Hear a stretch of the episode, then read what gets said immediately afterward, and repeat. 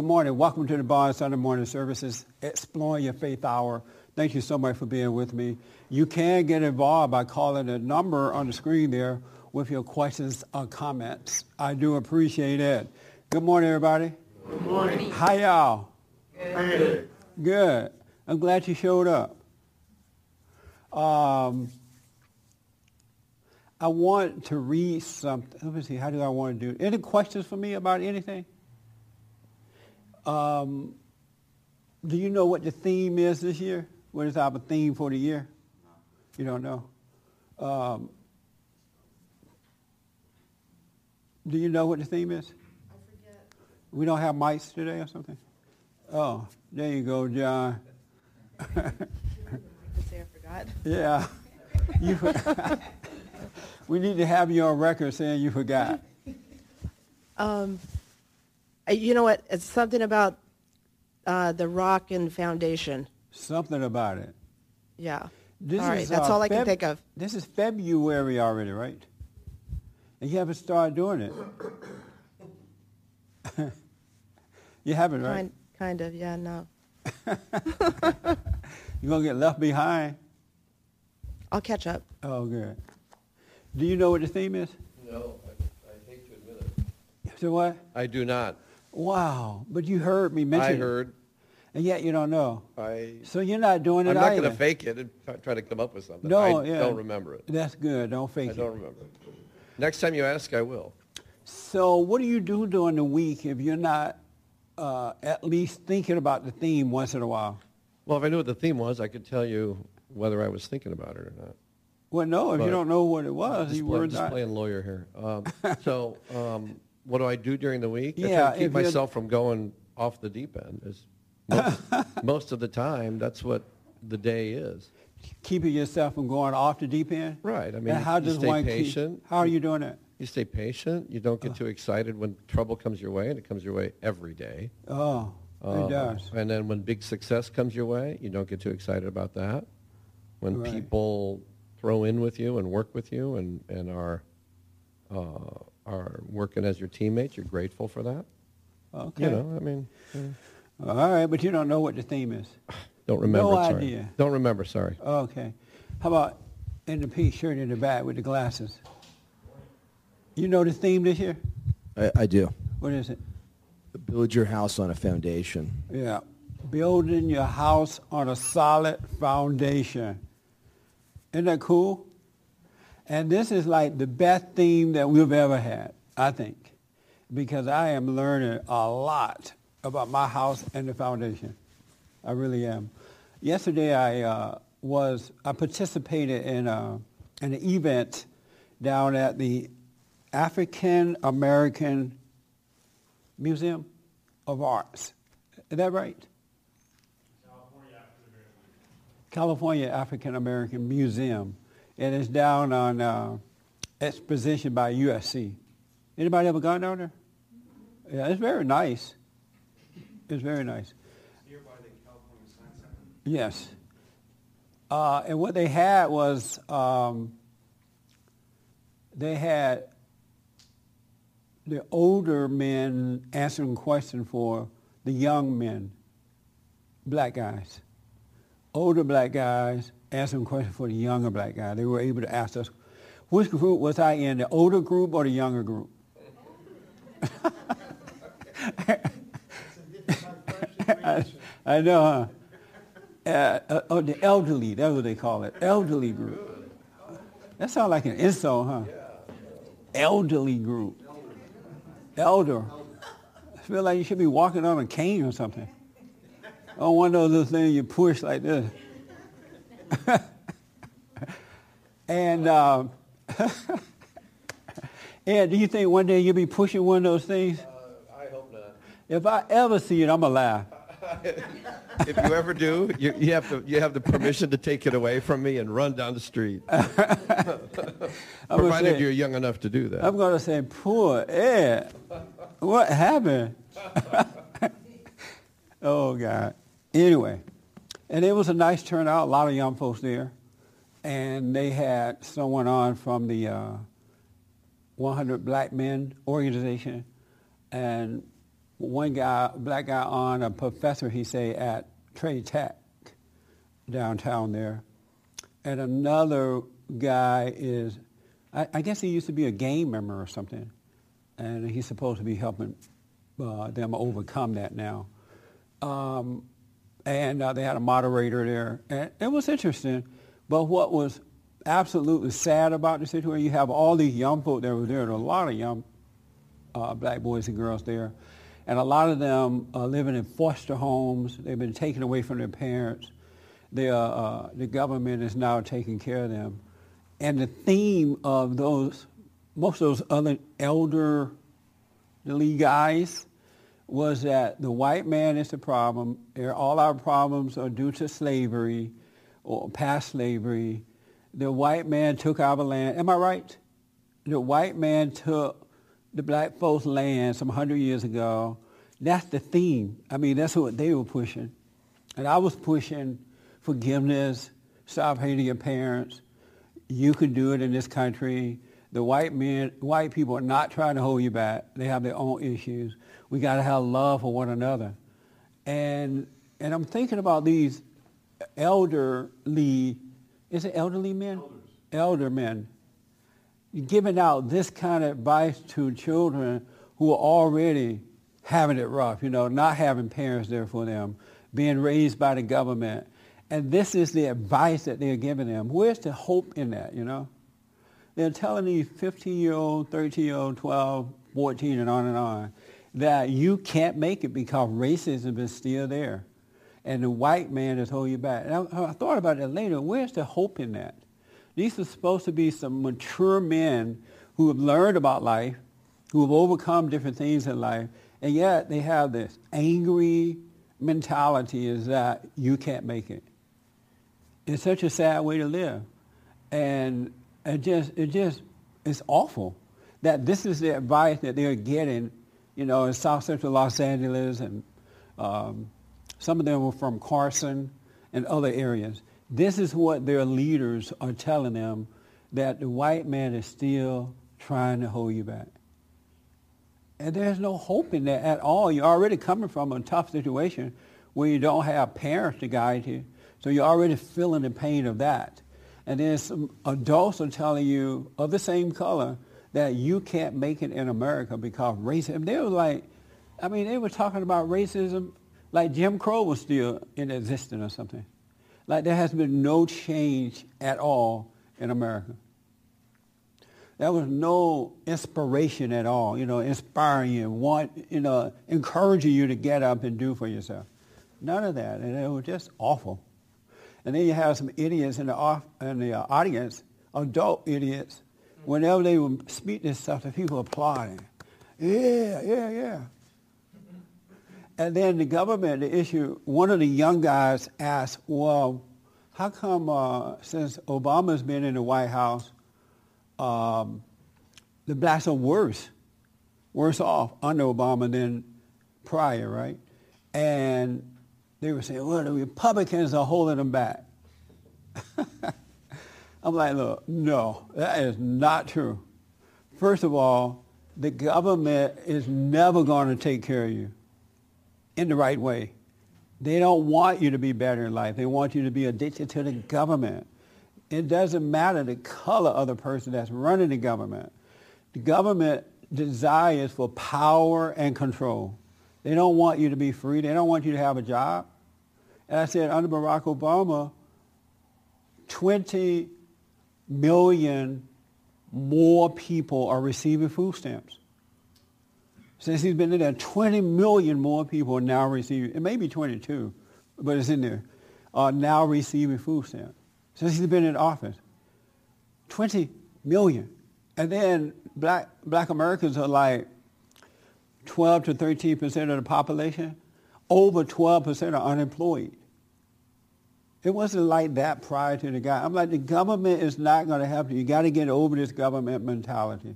You got to love your parents. You got to drop your anger. You got to work hard, save your money, invest your money, and have a normal life. And stop looking to someone else to take care of you. There are some good white folks and some good black folks. Bad white folks and bad black. It has nothing. It's all spiritual. It's the character of the person, not the color. So I was trying to give them a little hope, and uh, some of them told me later they really liked what I said.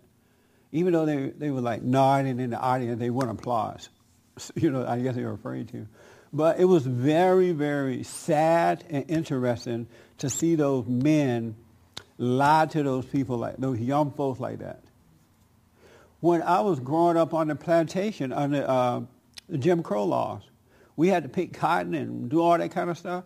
We were not discouraged like that. I don't remember one time one black person tried to discourage us, adult person. I didn't hear them complaining about life. Grown people are not supposed to complain about life. Anybody here ever complain about life? Any of you do? Oh, you do? Oh, why? why do you complain about life? Well, I, I, I complain because I'm I'm not doing anything, so I guess I can complain. How do you complain about not doing anything? Look at lazy me. I'm not doing anything. Well, I could also say, well, because of my age or because of this or because Oh. of that, you know, just making an excuse. So, Oh. so it's not a real legitimate complaint, but just something to get me off the hook so I don't have to like, Do anything. Yes. One thing I know as an adult now, as an adult, it's a waste of energy and time to complain about life. It really is. It's like, it's just a waste of time. I'd rather call my mom on the telephone than complain about life. if I'm going to waste some time, you know. It's a waste of time. Complaining about life. Who else complained about life? Uh, I used to. oh, I misunderstood your question. you don't complain anymore? No, no, Oh, okay. no. Yeah, it's a waste of time, huh? There's a lot of things that are a waste of time. Yes. We, we call them fun. I know. Not being happy, having Yeah. fun. There's a difference. yeah. It's amazing. But we got, I'm going to try to contact some of those organizations from yesterday and work with some of those young people to encourage them to keep, you know, give them a different mindset, teach them to pray and have faith in God. Um, you were there. You had your hand?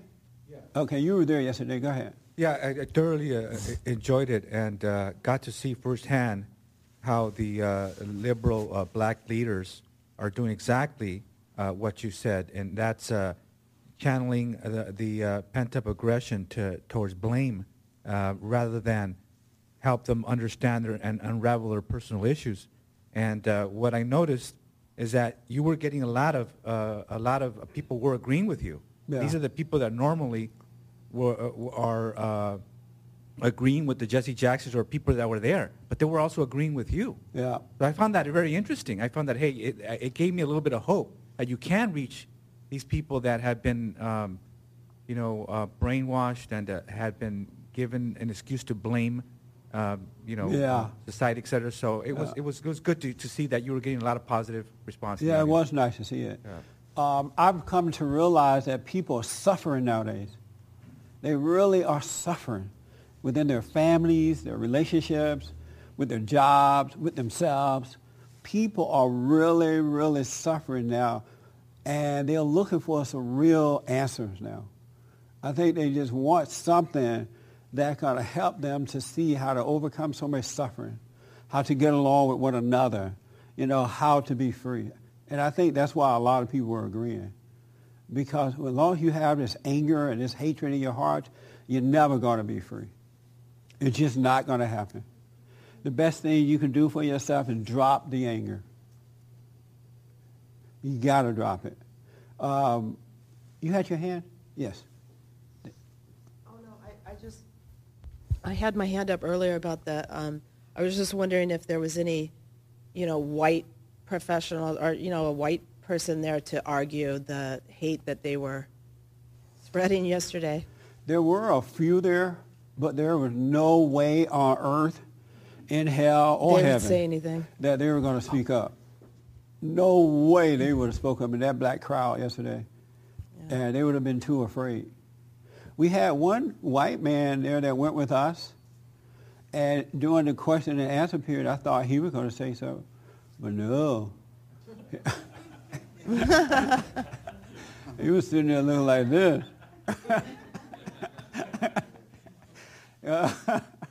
He did not say a mumbling word.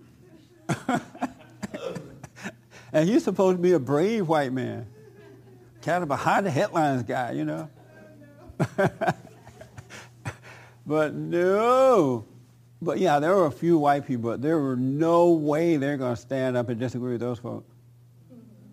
Uh-uh. You think those young black kids believed believed them? Yes. Really? I mean, Absolutely. Because they have nothing else to believe but that. If you're young and you're hearing that all the time, you know, that's all you're hearing. And you're hearing it from people that seem to be people of authority in certain positions in life, you're going to believe that. You know, if that's all you're hearing. I believed it when I moved to California and started listening to all that stuff. Mm-hmm. I, at one point, I literally thought that white people were holding me back in life. you thought what? That white people were holding me back in life mm. because of my color. Unbelievable. Because that's all I was hearing. Because a lot of those community. a lot of those black kids, you know, from foster homes, they have white social workers, you know, that Yeah. have worked with them, and I was one of them, and you know, I I love them. I thought they, you know, I mean, I was caring towards them like, I I mean, I've never seen color like that. I mean, right. I'm only starting to see color now because of the reverse racism, you know, towards Yes. towards me. Well, but before, I never saw that. I just I cared for them like I care for any kid. Yes. And so I'm just wondering, like, do they hate if I was their social worker? Would they hate me after you know they heard that, or do they really? they already hate you. They already hate me. Even while you're loving them, they hate you because they see you as the enemy. And even though you're being nice, if you ever disagreed with some other black person or someone they admired or you spoke the truth about the condition of black Americans, they would turn on you just like that. They will automatically think that you're saying it because you're racist. But as long as you're just being nice and, you know, sweet to them, that's fine. But you would not be able to speak the truth about their, the real problem in the black community. But you always say to speak up. I mean, this is You should. Yeah. Yeah, you should anyway, but I'm just saying that, and then some, if you start speaking the truth and don't overreact to them, some will start to admire that, and Yeah. then they'll listen to it, and that's when they'll catch it, Okay. catch on to it. Absolutely. Can you unplug that, uh, this thing outside in the lobby there? Um, yeah, let him hold the mic until you come back. Go ahead.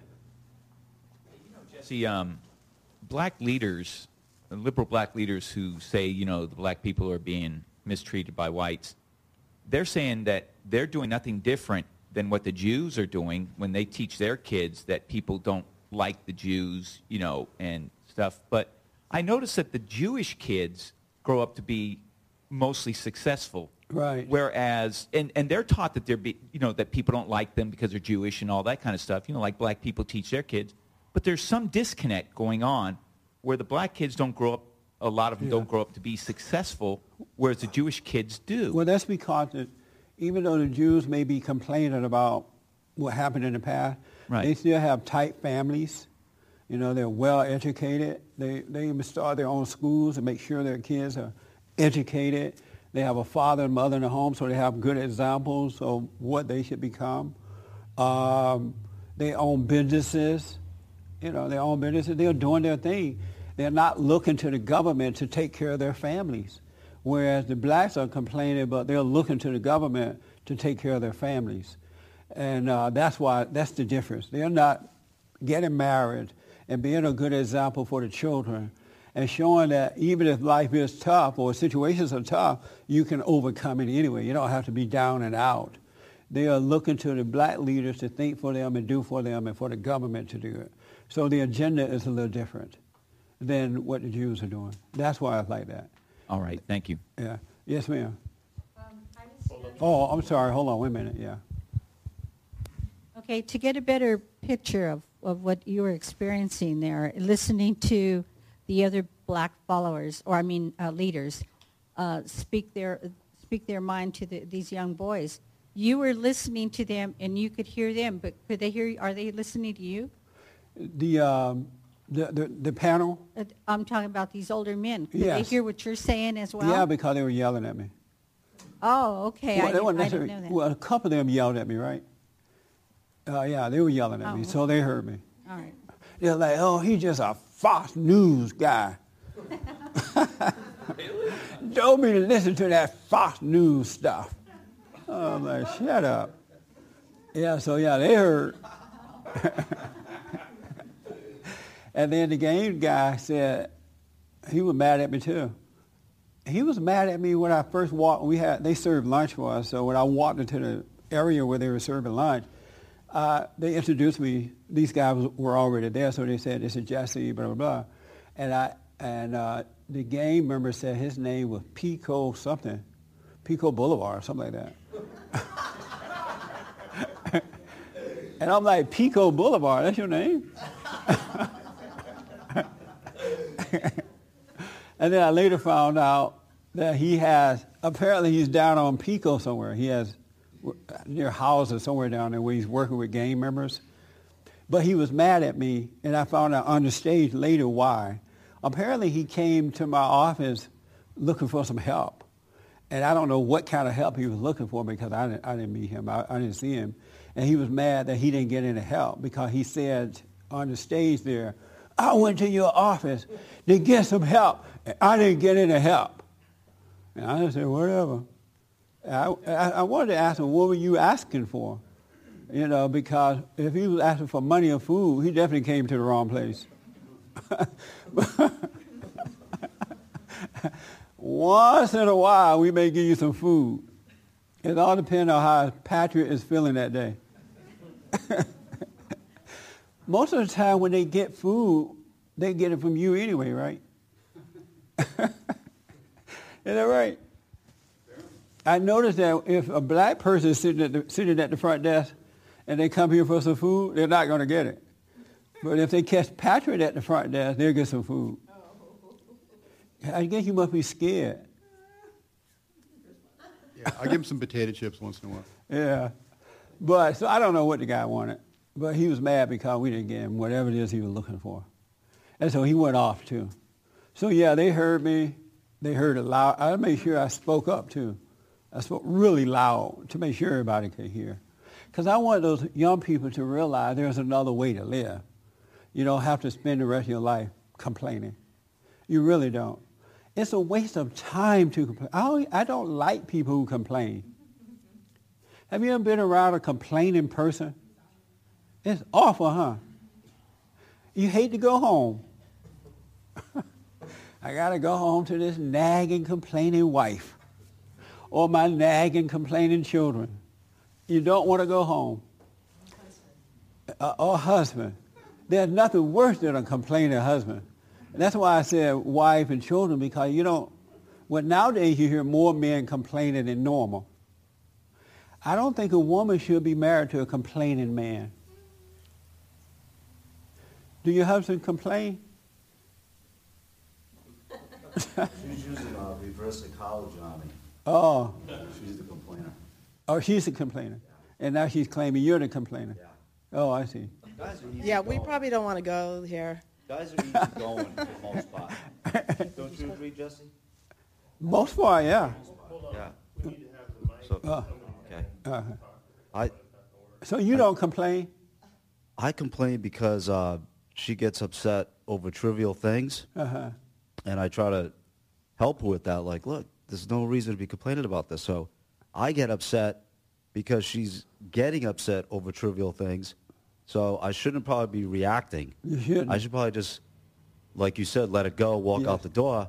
But when I do that, she chases me down She does? and follows me. Are you And serious? I'm like, yeah. And I go, like, Laura, come go, back and hear my complaints. yeah. I mean, she, once she gets started and she's on a roll, it's like she's got to she's got to finish that thought. And it's like if I'm trying to get out of the situation, it's like, you know, I'm in big trouble. You know. wow. Is that true? So I got to sit there and take it, and and I always tell her like, well, we got a little guy in the house now, so the best thing for us to do is go in the other room, because I don't want You don't want him your son to hear listen to that. Right. And but she just when she gets that fired up, her thought process just doesn't work. Yeah. So she gets really upset. Like now I'm telling her what to do. Let's go in the other room to talk about it, and it just it gets like a snowball effect. Wow. But it's all because of you know small minor things, and Yeah. sometimes I do. You're right. I got to get out of the house to uh, let her cool down, and I'll come back and. Try Is to that so you chase out him that way. outside when he's trying to get away from arguing? No, I mean, I should have never said anything. this is crazy. This is crazy. Um, no, he was exaggerating. I don't don't chase chase him. him. No, I don't chase him. But yeah, I mean, okay, like, yeah, I just, I want him to listen to me. Yeah, so. Oh, so you do chase him? so him. like, I keep um, talking. I guess I, you know, keep talking or yelling or whatever. Why do you need So- him to I- listen? If you're arguing and he's trying to get away from that to prevent the argument, why do you want him to listen so badly? Because I'm trying to make a point, or maybe because I I'm trying to prove that I'm right. That's Yeah. you're trying to prove that you're right. It's control. She's trying to control me. Right. That's a good thing. You're, you're trying to prove it. So next time you that come up on you like that, realize, hey, I got to stop. And just stop. Because you now understand you're just trying to prove that you're right. And anyone who try to prove that they're right are wrong. But I don't realize it in the heat Yeah. of the moment. You That's know? right. Cause I, Hey, be quiet. be quiet, bird. I realize it every time. I'm just like, every time, like for all these years, I'm like, Laura, we've been through this. We, I've talked to you about this, and uh, it just, you know, keeps on going on. It's Yeah. like she's not listening. I'm giving her gold, you know. yeah. I really am. I'm trying to really help her, and, I, and I'm giving her gold. And um, you know, when she reads the Bible, she feels better after she reads the Bible. And um, she's talked to people about her situation, uh, how to handle it. And I always tell her, I go, if you go to a shrink, the shrink is just going to be there to tell you because he wants to make a paycheck every week. Yeah. So he's never going to quite really totally help you No, because not he wants you to keep free. on coming back. Yeah. And I said, all you got to do is just listen to me. I'm giving you gold. It's all good. But it goes through one ear and out the other, and then we end up going through the same process over and over again. Well, be patient. She'll come around in 50 years. Yeah. How long you been when, married? when I'm six feet under, right? Uh, yeah. Just before you die, you're going to look and see the spark of light come on, and then you'll die. but at least you'll die with a smile. Yeah. yeah. how long you been married? Uh, I don't know how long. Well, um, jeez. um, since '87, we've, you know, been with each other, and um, and then in '96 we were married. Oh, okay. Yeah. Okay. So you guys were living together 18, prior to marriage? 18 years we've been married. Wow. Yeah, we were living together in sin and all that stuff. Oh, that's okay. A whole lot of people are doing it. Yeah. It's not okay to do it, but Right. that's good. You feel ashamed about it. Yeah. That's, you know, we had, oh, I know, but we, we didn't have um, a, a baby until after we were married, Right. Good. you Yeah. know? So well, that's uh, repent of it and don't even think of it anymore. like half, Yeah, half move on. sinful. Half sin. well, so you've been together a total how many years? A total, uh, 87, what is that, 26, 26 years. 26. So, and I say you start to come around in 50 years. How many more years he has? Not much. No. Before He's going to come around 50 more years. So 76 years we'll be married? And No. then he'll finally get it? No, you'll come around in 50 years, I told him. Oh, okay. So he has about how many more years? From the 26? Uh-huh. 24. Oh. Oh, 24 more years. And the years are going by fast now. You notice that? Oh, yeah. Yeah, so Yeah. you'll be fine. Okay. Just make sure you pray. Okay. All right. Uh, yes, sir. the conference you had uh, you were in uh, yesterday. I was wondering, it, all, of all the other uh, other people speak uh, speakers there, did anyone offer any uh, any form of solution to their pro- to the problems uh, problems they face. Did they, John? Other than me? Uh, no, you, you was the only one. Um, it seemed like the the, fourth, the, the format of uh, wanting to help younger uh, uh, teenagers uh, is a good format, but it just Yeah. seemed like the answers were all material Yeah. and all intellectual. Uh, when I first arrived, they wanted me to go into this room and get an interview, and their goal was to get 2,000 questions and answers of what black men had on their mind. Uh, I didn't I didn't participate. I'm not really like in, into the black thing. Right. And I was kind of thinking of something to, to say, and because I had left to go get something to eat, and come and I came back, and the only thing I could think of was uh, was to follow Christ. Yeah. But um, but it was it was good that that you was there because no one else was putting the truth out there. Yeah, that was amazing to me. These are like young folks that need help. They're coming from bad situations already, and they're getting bad advice, worse advice. These young people, and it was just mind blowing to see that. Absolute mind blowing. But hopefully we were able to help some. Uh, God didn't have us there by chance. You know, there was a reason for it. How many people believe that? How many of you have ever been chastised by God? Only one person? You, do you believe that God chastises us? You do believe that? Uh, so you do believe he chastises us, right?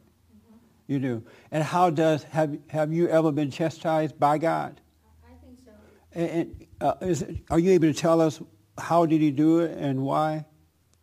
Well, I know I was, um, let me put it, I think I told you a long time ago I had cancer.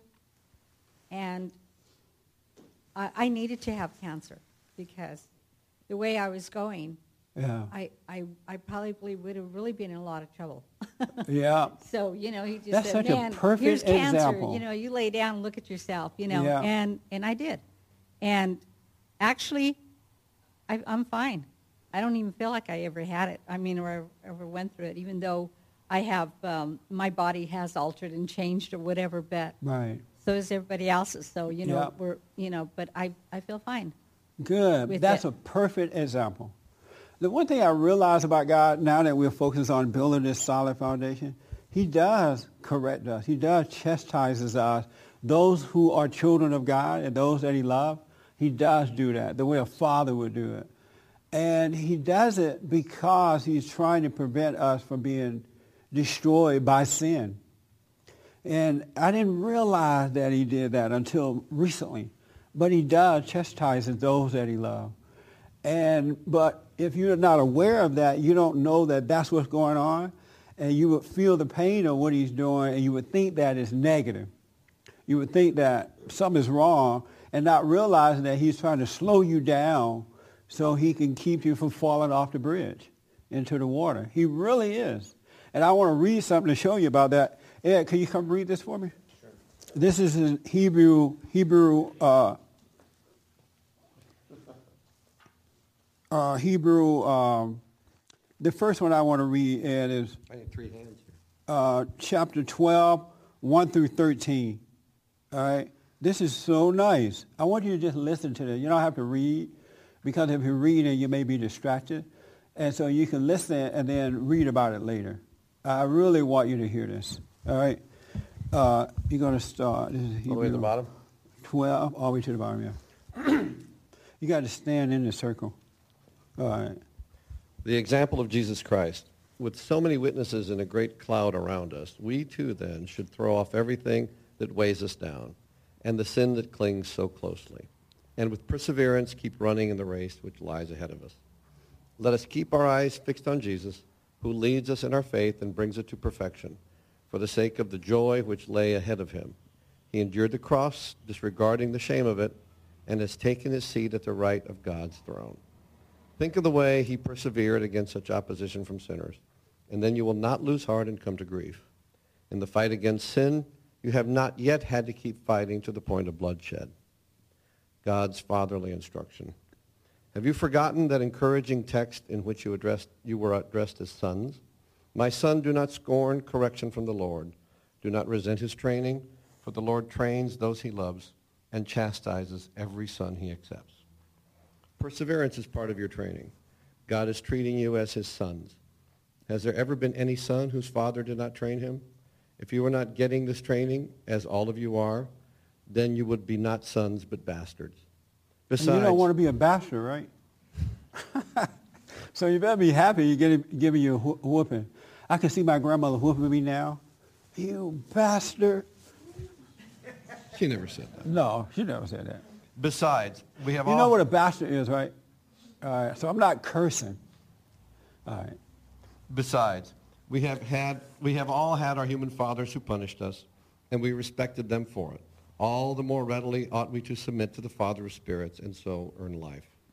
Our human fathers were training us for a short life and according to their own lights. But he does it all for our own good, so that we may share his own holiness. Of course, any discipline is at the time a matter for grief, not joy. But later, in those who have undergone it, it bears fruit in peace and uprightness. So steady all weary hands and trembling knees, and make your crooked paths straight. And then the injured limb will not be maimed. It will get better instead. Thank you. Isn't that nice?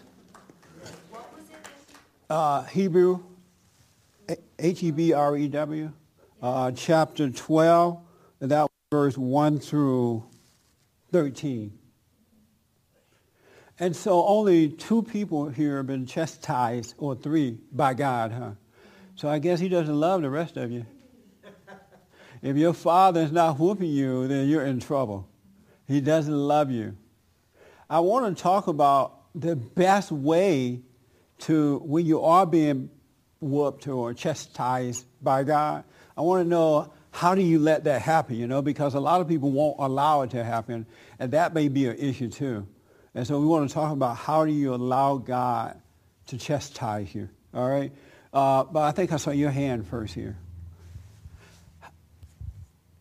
There's many ways of being chastised. I mean, I remember being young. Chastised. Or chastised. Well, however you say uh, being young and just doing something I shouldn't be doing, and I'll go ahead and do it anyway. And it's like somehow something really terrible would almost occur and happened to me because I think I've almost lost my life. I don't know how many times, but and all of a sudden, I, I mean, I would be praying. I mean, it would bring me to pray. That's how bad, serious it was. Yes. So, in a form, I mean, in a sense, I was being chastised because he was showing me, you know, you're in this car and the brakes aren't going, it's snowing, and you're in the mountains and your car's going woo woo woo, you know, like that. And I'm Yeah. I'm I'm at a place where I shouldn't even be in the first place. You know, on. stuff like that. Good. You know, Good that's example. another way. Yeah. Um, I saw it. Oh, right here. So you've been chastised by God, Yes. and can you tell us about it? How did? How, what's the best way? How do you? Did you allow God to do that to you? Or you fought back. I didn't allow it, but he made it happen. Oh. I was chastised uh, last night about something, and um, my I prefer to avoid my conscience by just going to sleep. I was up late, and it's like uh, God didn't allow me to go to sleep, and they just put a kind of a certain pain on Yes. me, um, and it just like was a, it was like a pain of teaching. It was like a pain of, I don't know, there were no words into it, but it was a pain of correction, and it just I took it only because he made me take it in a way because I, w- I didn't intend to. I intended to avoid it by going to sleep. Right. Did you know at the time that that was happening? Yes. That you were being chastised. Yes, I did. You did mm-hmm. because it helped to know that that's what's going on. It really does because if you don't know that that's what's going on, you'll go get drunk, or you'll get high, or you'll call somebody on the phone, or you'll eat some food, or whatever to avoid it, because it can be pretty painful. And, but if you know what's going on, you're aware of what's going on, then you're able to endure it. I was so tired last night. I, I should have been asleep, you know, right away when I went to bed.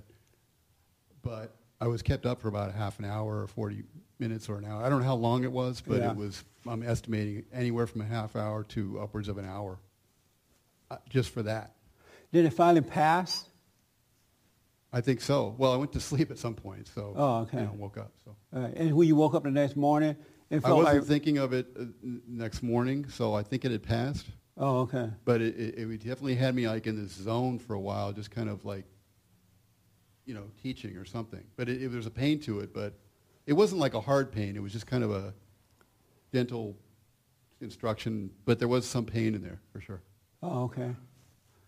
And so if you were advising someone, you're walking down the road and someone asks, how do I allow God to chastise me? What, what do I do? What would you say to them? The only thing, I, like I said, I didn't allow him to do it. oh, you didn't allow He did it, and the only thing I can say that was helpful is that I knew it was being done to me. Right. So I. But how I- did you I- not allow him to do it? What did well, you do? Well, let me put it this way. Once he got into doing it, I didn't fight it in a way.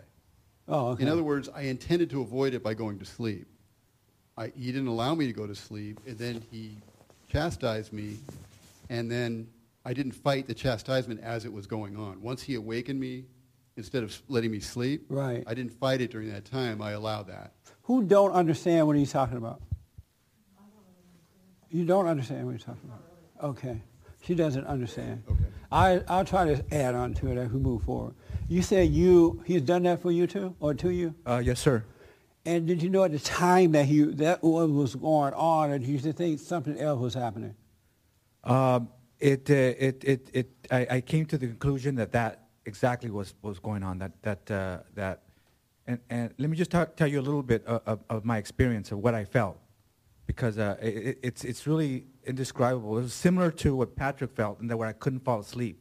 But it felt like an intense light was shining directly at me, and I was getting really sleepy. But it wouldn't, that intense light wouldn't allow me to sleep. I was tossing from left to tossing from to from one moment because I was entertaining something that wasn't healthy for me to do, and I wanted to do it, and I wasn't letting go of wanting to do it. But that it was like an intense light, just uh, just continuing on and on and on and on, and I was like your conscience. It was actually my conscience, my, and uh, So was it telling you not to do it? it was it was it wasn't talking to me, but it was it was chastising that that uh, need for me to do what I what was not good for me, and uh, eventually I was able to to repent of, of, of that need, and then it went away. Oh, okay. And did you know at the time that God was doing this to you? Uh, I, yes, yes, I did. Oh, I did okay. know at the time I was, I was doing it. And it's interesting though. Even though he was doing this to me, there was something so stubborn in me that wanted to still do, and top of that chastisement, Right. still wanted to do, but it just seemed like it, it got even greater and greater until, I mean, the, the feeling that I got was just unbearable, and and it just after that, and the ne- next morning I had the fear of God in me. I was I, I, I said, wow, that was a pretty powerful because it lasted for five hours. Actually, more than that, probably the whole the whole night. What does the fear of God feel like? It feels to me, it, it, it felt like like if I ventured in and did it anyway, despite all that chas- chastisement, that my soul was, being going to be ripped to shreds. Oh, That I was just totally going to uh, bring so much incredible suffering into my life that I would know I would not know how to run from it or, or how to how to hide from it. and so once the pain was gone, you got past this, the pain of it was gone, you felt relaxed. Did you go back and do it anyway? No, absolutely not. Oh, okay. Absolutely not. yeah. Now that the whooping has ended. Yeah, and I don't, you know, it's it's gone. I I, I don't don't want to do it if you give you a million dollars. So I realized the best way to go through a whooping, and I kind of, when I was growing up, I don't know if parents do it now. If you did something wrong, your, your, your grandparents will whoop you for it. They're like, you know, go get me a switch. You ever had that happen? And so like, my grandmother used to say, go and get me a switch. You're going to get a whooping for doing that. I told you not to do it, right? And so I'm thinking, this woman is telling me to go get my own switch so that she could whoop me, right? And so I would come back to a little small, thinnest thing I could find. And then I later found out that that was the worst one because it, it hurt more. It- the thinner it is, the, the, the, the more it hurt. So I got, I started getting a little bigger ones, so it didn't hurt that much.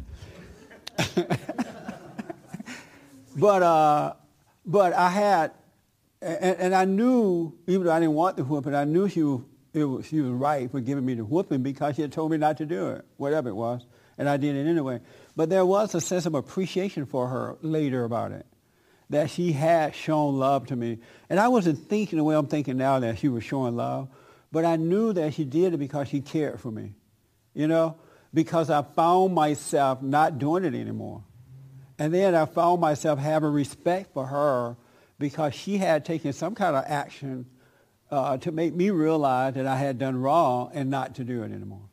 And so I realized the same thing is happening with God, is that he does that because he does love us. He's like a good father to us. It's unfortunate that you're not allowed to whoop your kids anymore. You go to jail or they'll take them away from you. The government will. And so the kids are not even experiencing your love in that way. You know, you say time out. They don't care about no time out. Because as soon as time is up, they right back into what, you know, time was out for, right? But if you were able to, you know, the Bible says spare the rod, and your kids end up messed up, right? But, uh, so I had that appreciation. And what I realized, the way that God chastises us is that when we do wrong, he'll kind of warn us that we're doing wrong. You know, you need to stop. And then if you don't stop, just before you're about to destroy yourself, he just let it all dump, come down on you. And it feels awful. It feels absolutely awful in here. And then while you're having these feelings, Satan is busy like 90 going north, just adding on to thoughts and telling you the worst things that you can possibly imagine. You know, you're going to die, whatever he tells you, right? Like with the cancer situation. You're going to die. You brought this upon yourself. You did this and blah, blah, blah. Everybody died from cancer. You know, look, Aunt, Aunt Susie died. Your mama died. You know, he's playing with you too, and that adds to the pain because it brings fear. You think, well, I'm going to die. You know, I'm going to die. I have come to realize the best way to deal with this whooping when God is giving it to you is do absolutely nothing about it. You have to act like grandmama is whooping you. There's nothing you can do about it. You have to just take it. You really do. And the best way to go through it is to at least admit to yourself that you were wrong. And you say, you know what? Yeah, I was, I, I, did, I was wrong. And then it's easier to go through it because at that point, Satan can't use your denial against you. He cannot bring all those thoughts of fear and worry and insecurity. But as long as you're in denial about it, then he can play on your mind and cause you to do something to end the pain, you know, to, to do something, take a drink, uh, whatever, right? But if you come out of denial and realize you deserve exactly what you're getting and don't try to protect yourself from the outcome, miracles will happen in those situations. And you, can, you would know that there's no way that that would not have happened, that would have happened without God. That it, uh, miracles come out of nowhere. You couldn't even imagine the help he would send for you. It was like, it, it's like, it's, it's mind-blowing. It'll just come out of nowhere. And you know it's from God. And that just add on to your joy and love and appreciation for him. But you got to go through it. You got to be mindful of your thoughts so you do not go with them because they're all fear, they're all doubt. They give you what happened, they show you what's going to happen to destroy you. So if you could be mindful of your thoughts and stay in prayer, you can make it through the whooping. And you'll come out on top, a better person. Because he's doing it because he loves us. And he's trying to reach out to you.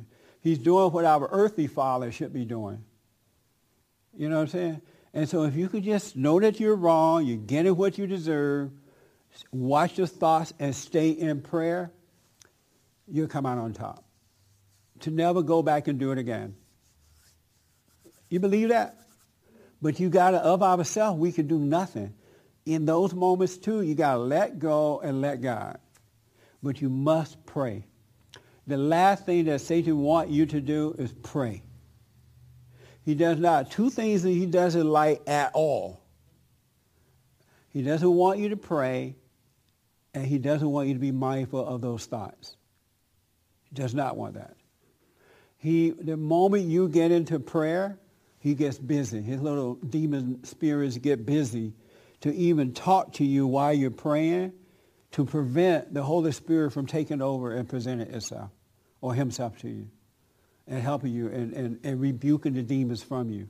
He get busy and it's so unfortunate because a lot of folks will go into their prayer closet and they'll come out and they'll say, oh, that wasn't really a good prayer. I didn't really pray that well, or that one didn't feel like yesterday's prayer. And they don't realize that even in prayer, Satan is trying to keep the darkness in your life so you won't see the light. He's talking to you even while you're praying, and you believe it's your own thoughts or that it's you doing it or it's from God. It is not true. And that's why he doesn't want you to pray. He doesn't want you to connect to the source within. You've got to commit to prayer if you want to build this solid foundation. You got to be still and know him. But you must be mindful of thoughts. And I think I have something in the Bible to back that up too here. But you got to be that. You got to, all you need to do is pray and watch. Watch. That's all you need to be doing. You need to pray and watch. It's Satan's enemy. He hates that. That's why he constantly tries to bombard you with thoughts. He doesn't want that little light to get in there. All right? Will you remember that? And, and, and all you need, just to think about this, all we need to do is pray and watch. And it's the most two, it's the, the two most difficult things to do for most people is to pray and watch. And it's, most people don't pray. How many prayed this morning? See there? Some didn't. Why you didn't pray this morning? I rely upon the scripture that says uh, Spirit intercedes for you. So I don't even try to do anything consciously because um, I know that I'll mess it up. I, there's nothing that I can do that will satisfy me as my own judgment, you know, in whatever uh, I was supposed to do. You've So been I- deceived. I, I don't try to do anything. You need to pray. I highly, highly. No, I'm high- saying I'm praying subconsciously, but the Spirit is praying for me according to the Bible. What do you mean you're praying self-consciously? Like I might I might do it like like get up and I try to I don't want to make a big deal out of it. So I guess I I'm praying like but So let I'm me not, just ask: Are you? Do you pray or you? I am, but I try not to be aware of it. I do it kind of like a, a light light thing without being strenuous uh, about it, if you want to call it that. I try to do it very almost almost like How you I'm- to pray I without being be. aware that you're praying? Mm, I don't know. Go ask my go ask my my my inside somewhere down there. I don't understand it. And, and you say like no, that. you did not pray this morning too, right? Why not? Uh, I didn't get up early enough. You didn't, did not get up early enough. Amazing. Isn't it like totally amazing? And the reason you didn't, because Satan didn't allow you to. You believed him. Isn't that amazing? Yeah. God said, seek first the kingdom of God. Put him first. Prayer first. Satan said, no, sleep in, don't worry about it, you can do it later. Or Satan said, well, you don't have to get out of bed to pray. Just lay here. And- and- uh-huh. Yeah. The next few minutes you're snoring. and then you wake up from the snoring in prayer, and then he judged you for that too. He's like, oh, look at you. That wasn't no prayer. You're going to catch hell today. And then you walk through all day afraid. it's a setup. It's absolutely a setup. He hates for you to wash your thoughts because they're not yours, they're his, and he hates for you to pray. So, so I think I can explain what exactly what I, I guess this is my prayer, and that's basically putting on an added, just a different attitude in that morning of like being thankful. I don't say any words. I don't actually kneel. I don't pretend like I'm praying. So I guess if you, that's, I try to change my attitude into like the attitude of prayer, but I don't say any words or nothing like that. Okay. So that's basically all I do. And you did not pray this morning, right here. She looked so innocent. Huh? She looked like prayer. I actually had something else to say. You did?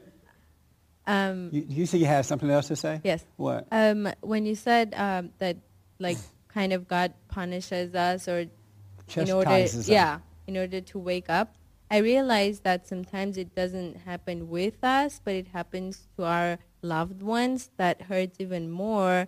Instead of like, even if it if it happened to you, it wouldn't hurt so much. But if it happens to your loved ones, it hurts even more. So when you see your loved one being chastised by God, that hurt you?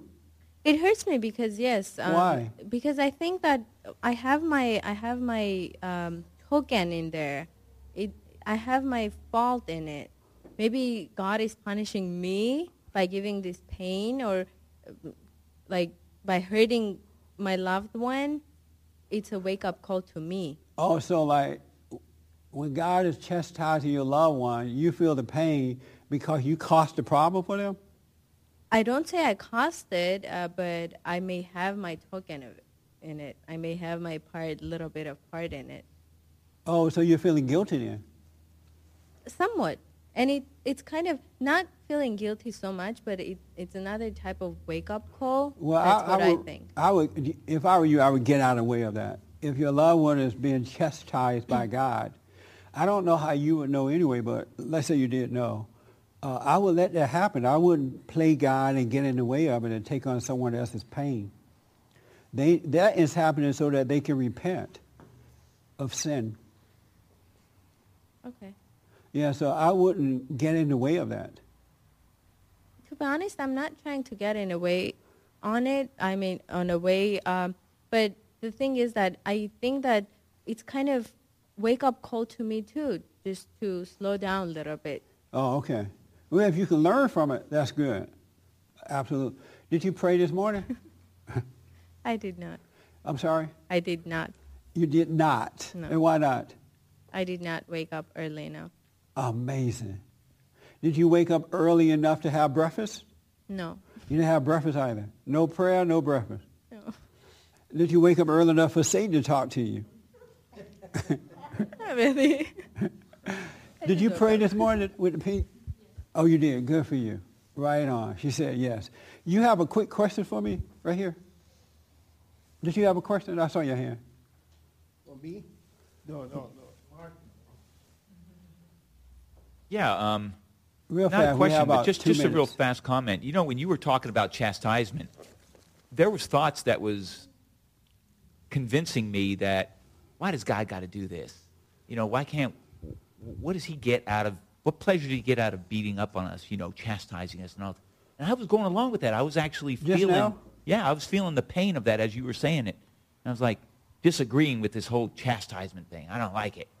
And then I realized after that, I, I come out of it. I'm like, oh, that was my thoughts fooling me. Yes. And I was relating to them. Yeah. I was relating to these demons talking to me and feeling what they were feeling. Be grateful that it's happening. Yeah. Be And- glad that you love you enough because he could not let bother you with it. That's true. And you can end up in a different location. Robert, come and read this real fast. Isn't that something the devil's sitting there telling him, no, God shouldn't be doing this? This is unfaithfulness and punishment. Read that. That's Hebrew uh, 12, 14 through 17. Okay, where's 12? This start right here.